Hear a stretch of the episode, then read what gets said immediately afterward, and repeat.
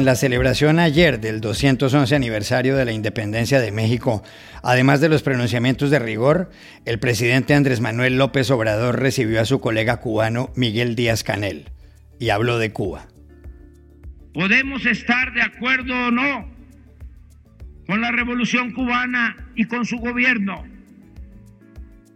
pero el haber resistido 62 años sin sometimiento es una indiscutible hazaña histórica. ¿Qué busca López Obrador, que también le pidió a Estados Unidos levantar el embargo sobre Cuba? ¿Y qué pretende Díaz Canel? Hablamos con la periodista cubana, columnista de Reforma de México, Penilei Ramírez. El lunes son las elecciones parlamentarias en Canadá. Fueron convocadas hace poco más de un mes por el primer ministro liberal Justin Trudeau, que gobierna desde 2015 los últimos dos años en minoría. ¿Qué puede pasar tras una campaña dura? Para entenderlo, consultamos en Montreal a Jaime Porras Ferreira. Se acercan las elecciones presidenciales en Francia, ya faltan solo siete meses. La noticia más reciente la ha dado la alcaldesa socialista de París, Anne Hidalgo, que anunció su candidatura el domingo. ¿Qué fortalezas tiene ella en la campaña y qué deficiencias?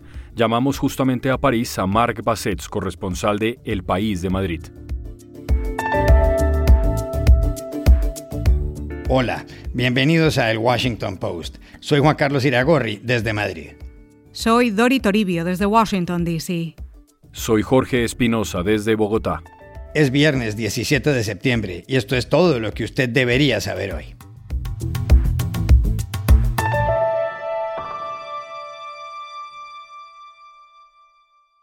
Durante la celebración ayer de los 211 años de la independencia de México, el presidente Andrés Manuel López Obrador, además de referirse a su propio país, hizo una defensa de Cuba y le pidió a Estados Unidos que levante el embargo sobre la isla. El presidente mexicano se pronunció en un momento en el que servía de anfitrión a su colega cubano, Miguel Díaz Canel. Díaz Canel llegó a México antes de la cumbre de la Comunidad de Estados Latinoamericanos y Caribeños, la CELAC, que es mañana. El Día de la Independencia de México conmemora el histórico Grito de Dolores fue el 16 de septiembre de 1810 en la parroquia de Dolores, hoy en el estado de Guanajuato, cuando el sacerdote Miguel Hidalgo y Costilla pidió a sus feligreses que lucharan contra el imperio español. La independencia se logró finalmente el 27 de septiembre de 1821. Ayer López Obrador no solo dejó clara su admiración por Cuba, cuyo régimen debió soportar el pasado 11 de julio las mayores manifestaciones de protesta desde 1994, sino que le hizo una solicitud al presidente estadounidense Joe Biden. Solo agrego que el gobierno que represento llama respetuosamente al gobierno de Estados Unidos a levantar el bloqueo contra Cuba, porque ningún Estado tiene derecho a someter a otro pueblo. Buscan algo López Obrador con estos pronunciamientos y Díaz Canel con su visita anticipada a México. Hablamos ayer con la periodista cubana, columnista del diario mexicano Reforma, Penilei Ramírez. Pues mira, yo creo que ganan ambos países en torno a lo que está sucediendo con sus políticas internas y a mensajes de política exterior. Primero veamos a Díaz Canel. Mientras ha habido protestas eh, masivas en la isla como nunca habíamos visto en los últimos meses, ahora Díaz Canel, que ya no tiene el aliado que tuvo durante muchos años en Venezuela por la caída de Venezuela y antes del bloque socialista, está encontrando en México un respaldo internacional que le sirve para mostrarse internamente como fuerte y respetado todavía en la región, algo que le urge a Díaz Canel, y por otra eh, tenemos a López Obrador reeditando la postura que habían tenido los gobiernos priistas de México desde los años 60, primero con el voto en contra de México a que se expulsara a Cuba de la OEA en el 62 y después el apoyo eh, que tuvo el gobierno de Cuba desde México durante el gobierno de Luis Echeverría entre 1970 y 1976. En ese momento, como ahora, el gobierno mexicano se enfrentaba a acusaciones internas de que era lacayo de Estados Unidos, servil a Estados Unidos, como está haciendo ahora respecto a la política que está teniendo el gobierno mexicano de represión a los migrantes centroamericanos, sudamericanos y cubanos que están pasando por el país y están siendo duramente reprimidos en, eh, en México. Por otro lado, está teniendo, eh, está siendo acusado de ser, de ser servil al gobierno estadounidense en la contención de los migrantes y por otra, entonces se quiere presentar como independiente, invitando a Miguel Díaz Canel a este evento. Con eso, ambos países están pensando en su política interna, están pensando en mostrarse como aliados en la región, pero no es algo nuevo, es algo que ya habíamos visto en el pasado y quienes pierden otra vez son los cubanos que están en Cuba y que están viviendo todavía en condiciones muy difíciles, que necesitan respaldo internacional y que necesitan que se hable más de lo que está pasando.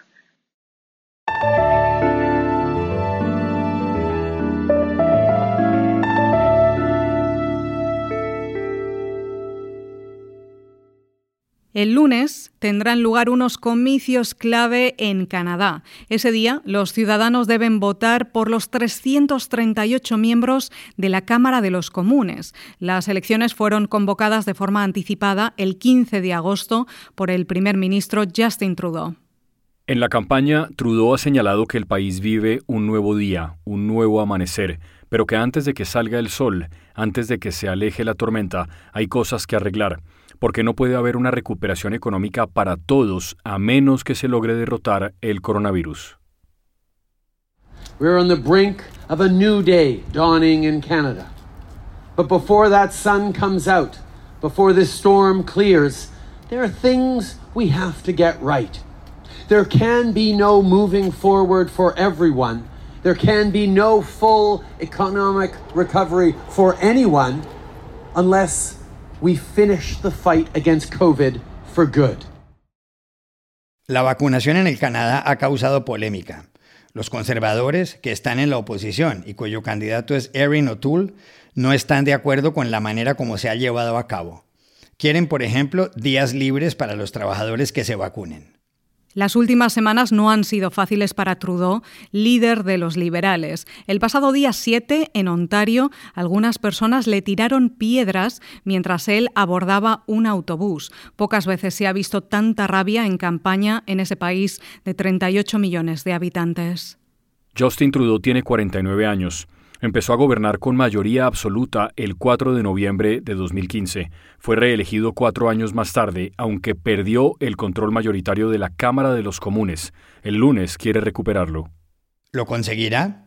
Para saberlo, llamamos ayer a Montreal, a Jaime Porras Ferreira, periodista colaborador de El País de Madrid. ¿Qué dicen las encuestas, las proyecciones, las mesas de análisis? Bueno, que lo más probable que ocurra es que el Partido Liberal de Trudeau gane las elecciones pero que no consiga la mayoría parlamentaria. El gran objetivo que Trudeau y su, equipo se plantearon eh, estaba escrito en el cielo, aunque no lo reconozcan públicamente. Eh, el argumento que ellos eh, sostienen es que desencadenaron las elecciones para terminar la lucha contra la pandemia. Dicho esto, no sería un resultado tan malo. Trudeau no ha tenido una campaña fácil, sigue sin convencer sobre las razones de este llamado a las urnas. También Erin eh, O'Toole, el líder de los conservadores, ha tratado de moverse más hacia el centro. Y mm, también Trudeau ha tenido que enfrentar la ira de los antivacunas. Eh, esperemos los resultados el lunes por la noche. Los modelos no son infalibles y las sorpresas electorales existen, como lo hemos visto en varios países. En este caso, un triunfo conservador minoritario sería sorpresivo, al igual que una victoria por mayoría de Trudeau. Hay que, hay que seguir de cerca lo que ocurre en la zona metropolitana de Vancouver y de Toronto, al igual que en la provincia de Quebec. Son los puntos más importantes del mapa electoral canadiense. Por cierto, Trudeau es el diputado de mi circunscripción en Montreal. Seguramente ganará de forma holgada, como, como siempre lo ha hecho. Eh, aunque que me parece que Trudeau tendrá puesta la atención el lunes por la noche en otras circunscripciones.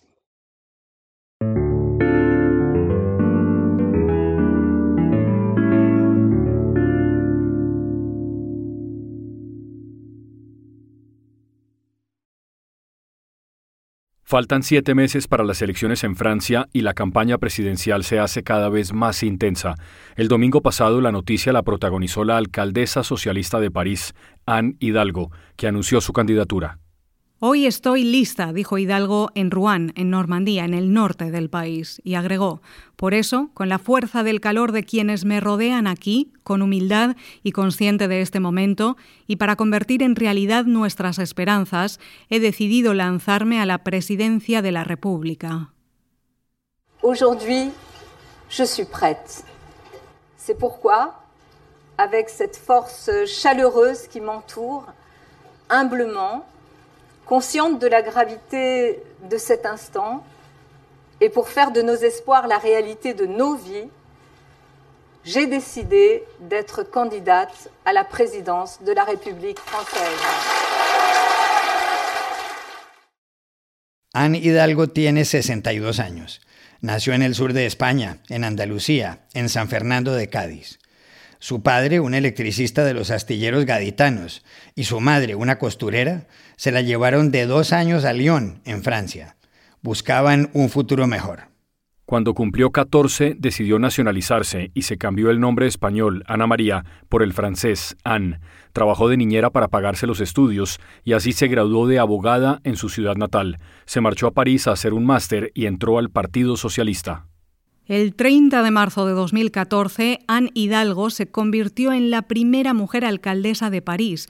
Fue reelegida el 28 de junio del año pasado y ahora quiere reemplazar al presidente Emmanuel Macron. ¿Cuáles son sus fortalezas como candidata y cuáles sus deficiencias? Llamamos a París a Marc Bassets, corresponsal del diario El País de Madrid. Veo tres fortalezas y tres puntos débiles en Anne Hidalgo. Primera fortaleza, su experiencia política. Anne Hidalgo lleva siete años al frente de París, siete años de alcaldesa de una de las grandes metrópolis eh, globales. Segunda fortaleza, Anne Hidalgo tiene una imagen internacional. Ha conseguido los Juegos Olímpicos de París para el 2024.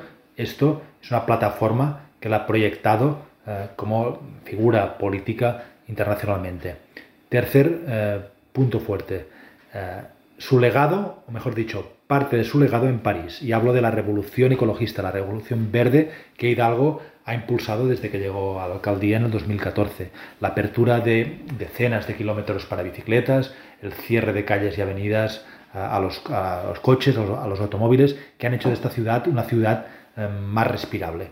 Entre los puntos negativos el primero sería el reverso de lo que acabo de decir. Esta revolución ecológica ha provocado una reacción, ha provocado muchas críticas, por ejemplo, de los automovilistas que se quejan de los atascos. Eh, París, Hidalgo ha recibido también críticas eh, por la suciedad de las calles o por la inseguridad en algunas zonas. Segundo punto débil, a mi juicio, es el hecho de que Hidalgo se presenta sin un partido fuerte detrás. Su partido, el Partido Socialista, está muy debilitado, está en declive. Y además, la izquierda francesa globalmente eh, comparece dividida en estas elecciones. Hay mm, como mínimo tres o más candidatos eh, con ambición de, llegar lejos. Eh, los ecologistas, la izquierda populista y radical, la izquierda socialista de, de Anne Hidalgo. El votante de izquierdas hoy en Francia tiene una oferta enorme, lo que debilita o reduce las posibilidades de cada uno de estos candidatos de llegar muy lejos. El tercer punto débil, y quizá el más eh, más preocupante, eh, más importante para, para, Hidalgo, es su imagen de parisina, alcaldesa de París, y París tiene esta imagen en Francia, como muchas capitales fuertes, de una ciudad mm, desconectada del resto del país, con problemas propios y que encima absorbe las energías del país, lo, lo acapara todo. Hidalgo tendrá, puede tener dificultades para conectar con la Francia de las ciudades pequeñas eh, y la Francia rural. Los sondeos hasta ahora no le dan más de un 10% de votos. Muy poco, muy débil para poder llegar muy lejos, pero queda mucha campaña por delante. Eh, de momento, los favoritos para pasar a la segunda vuelta son el actual presidente Emmanuel Macron y la líder de la extrema derecha, Marine Le Pen.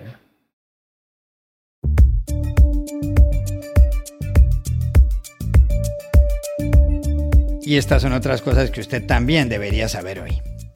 Aumenta la división política del gobierno argentino de Alberto Fernández. Un día después de la renuncia de cinco ministros cercanos a la vicepresidenta Cristina Kirchner, Fernández escribió en Twitter, La gestión de gobierno seguirá desarrollándose del modo que yo estime conveniente. Luego, en una carta publicada en su página web, la vicepresidenta le recordó que fue ella quien lo postuló para presidente.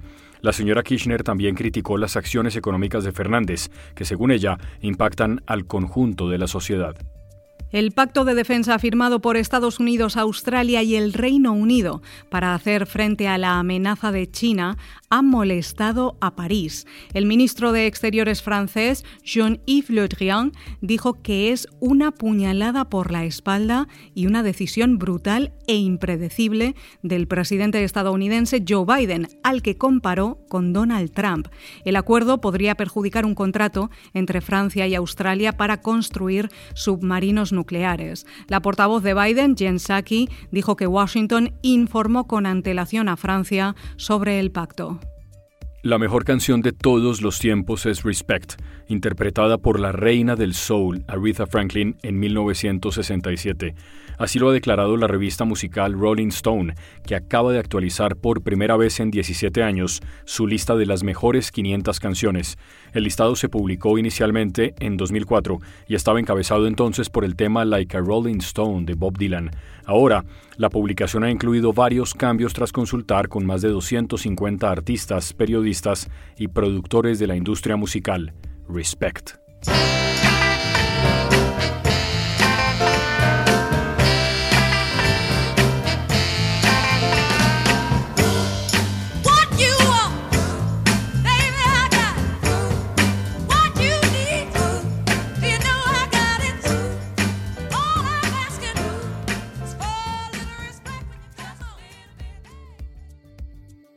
Y aquí termina el episodio de hoy de El Washington Post, El Guapo. En la producción estuvo John F. Burnett. Por favor, cuídense mucho.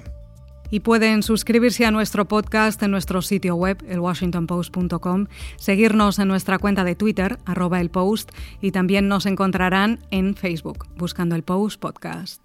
Chao, hasta la próxima.